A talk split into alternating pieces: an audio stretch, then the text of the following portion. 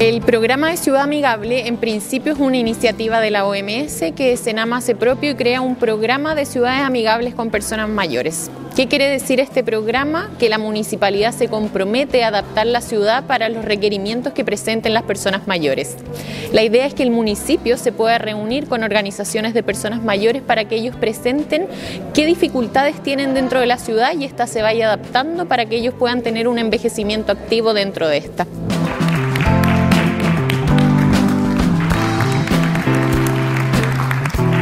Se pueden desarrollar muchas, muchas gestiones. No es una tarea fácil. Esto está programado para el corto, mediano y largo plazo. Eh, hay cosas muy beneficiosas y el gran actor y participante es el adulto mayor.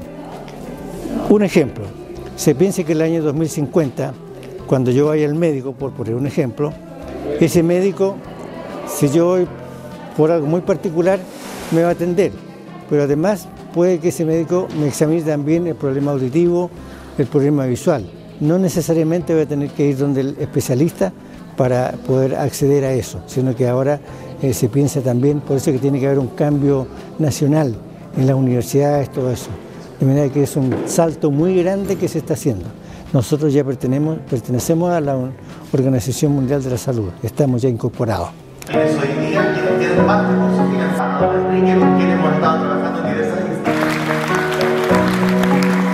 Tenemos un compromiso como sociedad con las personas mayores eh, y nosotros como comuna tenemos también eh, un desafío muy grande. Nosotros en este momento el, prácticamente el 20% de los vecinos y vecinas de la ciudad de Constitución son, son personas mayores.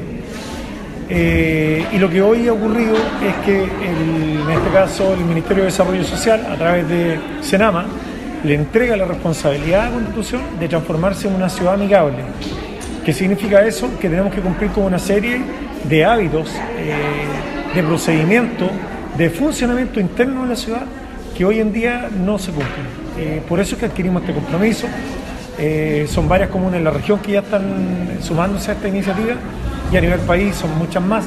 Entonces, lo, que, lo interesante que viene ahora es cómo nos escuchamos más, cómo escuchamos más a las personas mayores cómo respetamos más a las personas mayores y cómo los integramos de verdad al día a día de la comunidad.